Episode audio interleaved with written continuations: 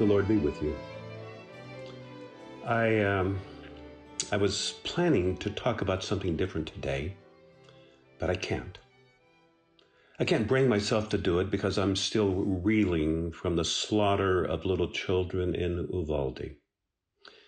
And I'm trying to pull myself together in face of this um, unspeakable horror and if our grief were not enough, we have to endure the politicians and the name calling and agitating. And so, so I've been thinking and I've been searching for how a Jesus follower is to think and to act in the face of Uvalde. And I find myself turning to the little New Testament letter of First Thessalonians as, um, as a guide today. First Thessalonians is probably the first book of the New Testament that was written. It was written to the little church in Thessalonica, one of the first churches established in Europe by the Apostle Paul. And it is a church that was founded in persecution and suffering. I mean, you can read all about it in Acts chapter 17.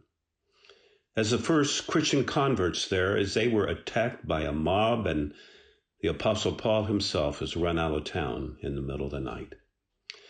And so the Apostle Paul is writing to Christians who know trouble, they know darkness.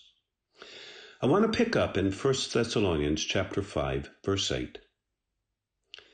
Since we belong to the day, let us be sober and put on the breastplate of faith and love, and for a helmet, the hope of salvation.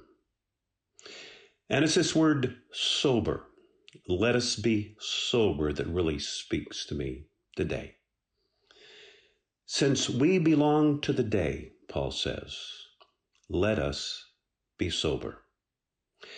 We are face to face with the darkness of evil and what happened in Uvalde in what we see so much of in today's news. It, it is the utter darkness of evil, but Paul says we belong to the day, to God's new day.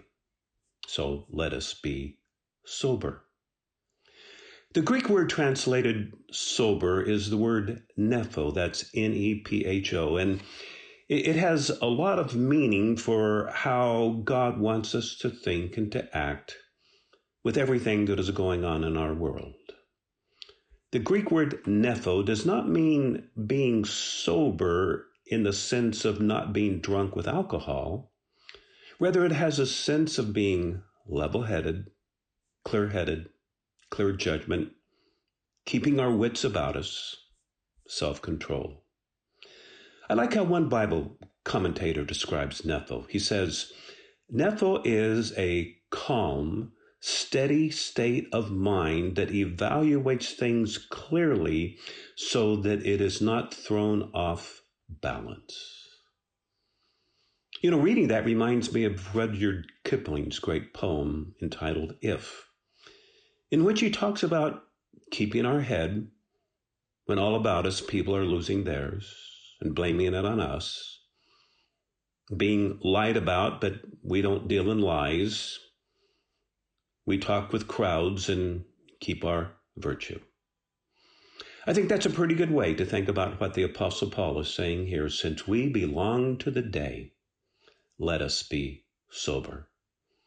Let us take our stand against the darkness, being sober minded today, clear headed, keeping our wits about us, self control. And then the Apostle Paul explains more of what it means for you and me to be sober minded today. Let us be sober and put on the breastplate of faith and love, and for a helmet, the hope of salvation. Did you hear it there? Paul's favorite triad, his favorite threesome, God's new way of faith, love, and hope. Paul's world needed it. And our world sure needs that today to see it in us faith, love, and hope. That is faith. Today, faith in God's goodness and God's presence with us. And that is love. Love for God, love for others, even love for our enemies. And hope. What Paul calls here the hope of salvation. That is the sure hope that Jesus is coming back. That Jesus is coming to set things right. The sure hope that God's kingdom, that it's really coming and God's will be done on earth as it is in heaven.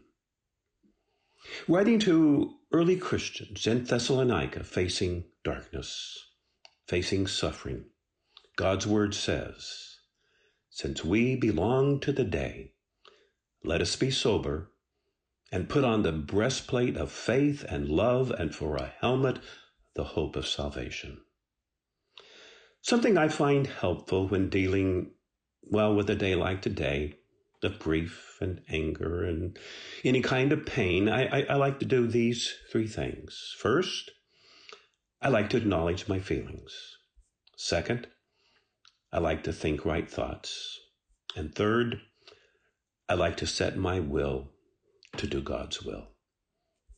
So today, I, I, I acknowledge to God and myself what I'm feeling about Uvalde. I acknowledge the grief, the anger, the confusion, the fear. Second, in the face of those feelings, I seek to think right thoughts that, that God wants me to be sober minded, level headed. Don't let it throw me. And third, I, I want to set my will to do God's will, to put on the breastplate of faith and love, and for a helmet, the hope of salvation. So today, I, I, I want to live and act as a Jesus follower with faith, with love, and yes, with hope for God's great future for us. That's what I'm feeling. That's what I'm thinking. That's, that's how I want to act in the face of Uvalde. I am Tim Smith, a fellow traveler. Thank you for listening. Until next time.